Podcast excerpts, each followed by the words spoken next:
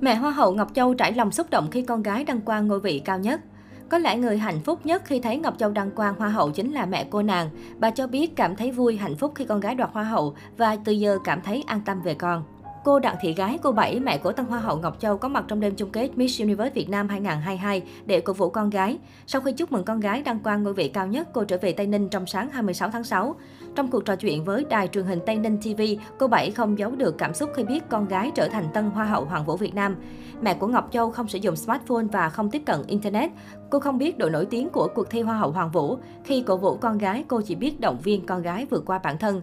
Khi được hỏi về cảm xúc khi nghe con gái được xướng tên trong đêm chung kết, mẹ của Ngọc Châu chân tình nói, mẹ con vui bằng nhau, kèm theo nụ cười hạnh phúc.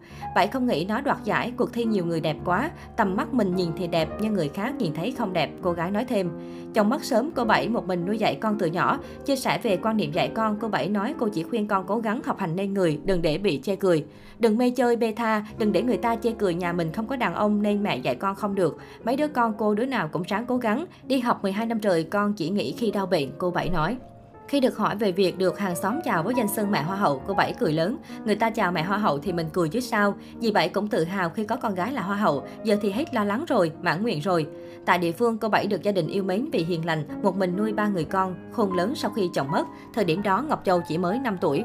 Về phía Ngọc Châu, cô được khen là người có ý chí mạnh mẽ, là học sinh giỏi suốt 12 năm liền. Sớm tự lập khi học đại học, hàng xóm cũng vui mừng khi biết Ngọc Châu đoạt giải. Anh Huỳnh Thanh Tâm, hàng xóm của Ngọc Châu nói, nhỏ em gần nhà đoạt giải mình thấy mừng, bé Châu dễ thương và hiền lắm. Còn chị Đặng Ngọc Kim Loan cho biết Ngọc Châu lâu lắm mới được về nhà. Đám tiệc quan trọng thì Tân Hoa hậu mới sắp xếp về được. Chị thấy thương khi Ngọc Châu phải làm ăn xa nhà. Gia đình và hàng xóm đều mong Ngọc Châu tiếp tục viết tiếp ước mơ. Ngọc Châu là con thứ hai trong gia đình ba chị em. Cô gái ấy đi lên từ một tuổi thơ vất vả. Năm Ngọc Châu 5 tuổi, cha đột ngột qua đời vì căn bệnh ung thư. Mẹ làm rẫy vất vả nuôi ba chị em khôn lớn trưởng thành. Nhà nghèo, con gái hay đau bệnh, tiền trong nhà cứ đội nón ra đi cùng những lần con phải vào bệnh viện. Ngày Châu lên thành phố học, cô gái 18 tuổi khăn gói đi cùng chị hai. Mẹ không lên được vì còn phải lo việc nhà.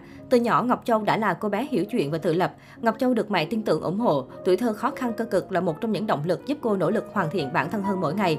Trong một chương trình truyền hình, mẹ của Ngọc Châu từng tâm sự rằng cuộc đời bà đã quá khổ, bởi vậy dù có phải làm lụng cực nhọc đến mấy, bà cũng cố gắng dành dụm chút gì đó làm của hồi môn cho con gái sau này.